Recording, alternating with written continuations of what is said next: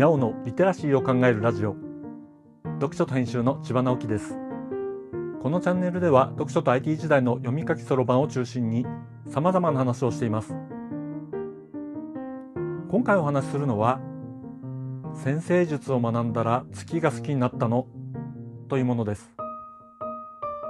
月曜日は自宅の本棚にある本の話をしています。先週に続いて占い関係の本の話をしようと思います。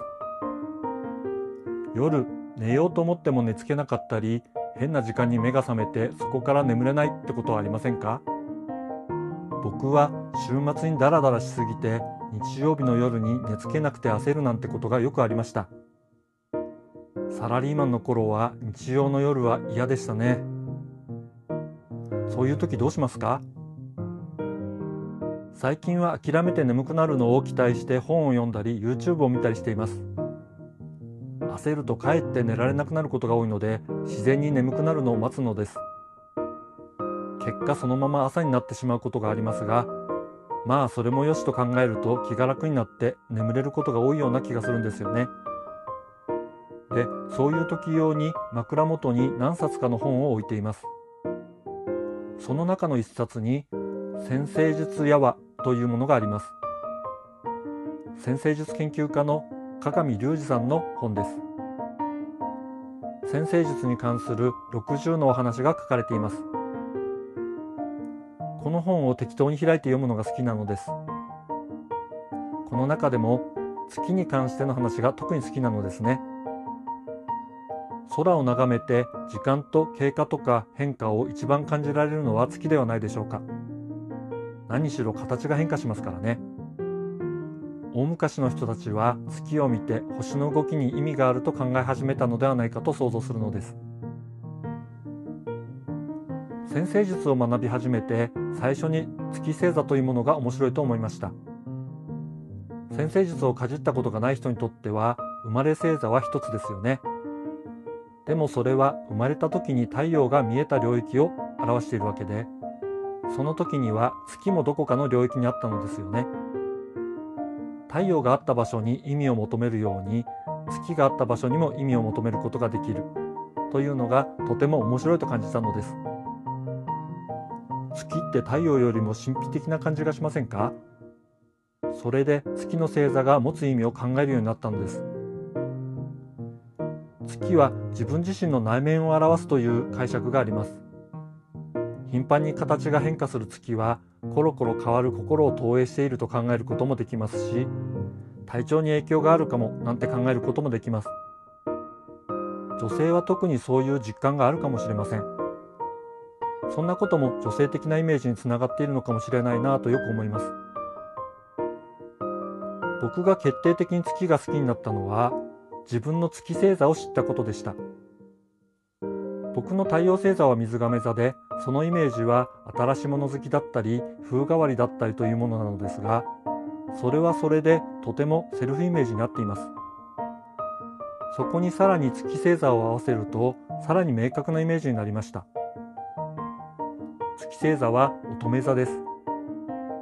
乙女座にはちょっと頑固というか、こだわりが強いというイメージがあります。保守的という感じもあるかもしれません。最初は水亀座とは相反するイメージだなと思ったのですが、自分の中にそういう側面が割とあるということに気がついたのです。新しいものも大好きだけど、きちんと物事を進めるのも案外好きなのでした。そういうところが悩みの種になるところも月らしいなと思いました。そういうイメージと必ずしも結びつくわけではないのですが、何より好きなのが乙女座という名前でした。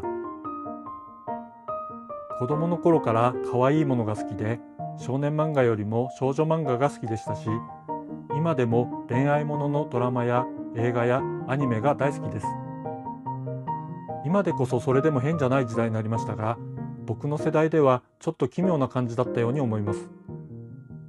だから多少の葛藤があったのですが、そこは水亀座の風変わりなところでカバーしていたのかもしれないと思ったのですね。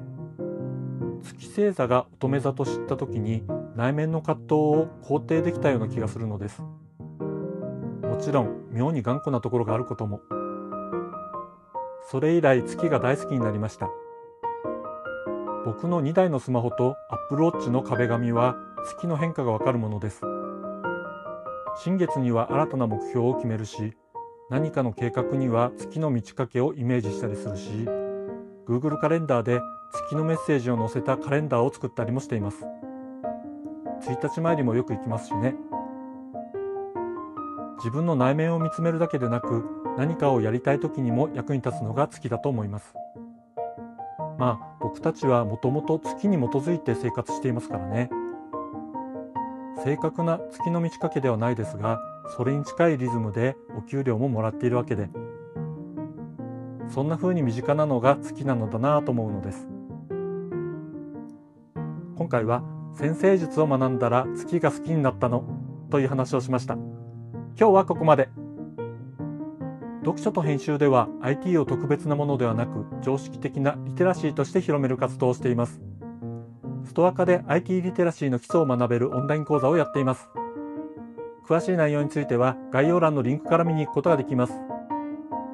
コメントはリッスンで、文字で読みたい方はノートをどうぞ。どちらも概要欄にリンクがありますので、フォローいただけると嬉しいです。今日もワクワクする日でありますように。千葉直樹でした。ではまた。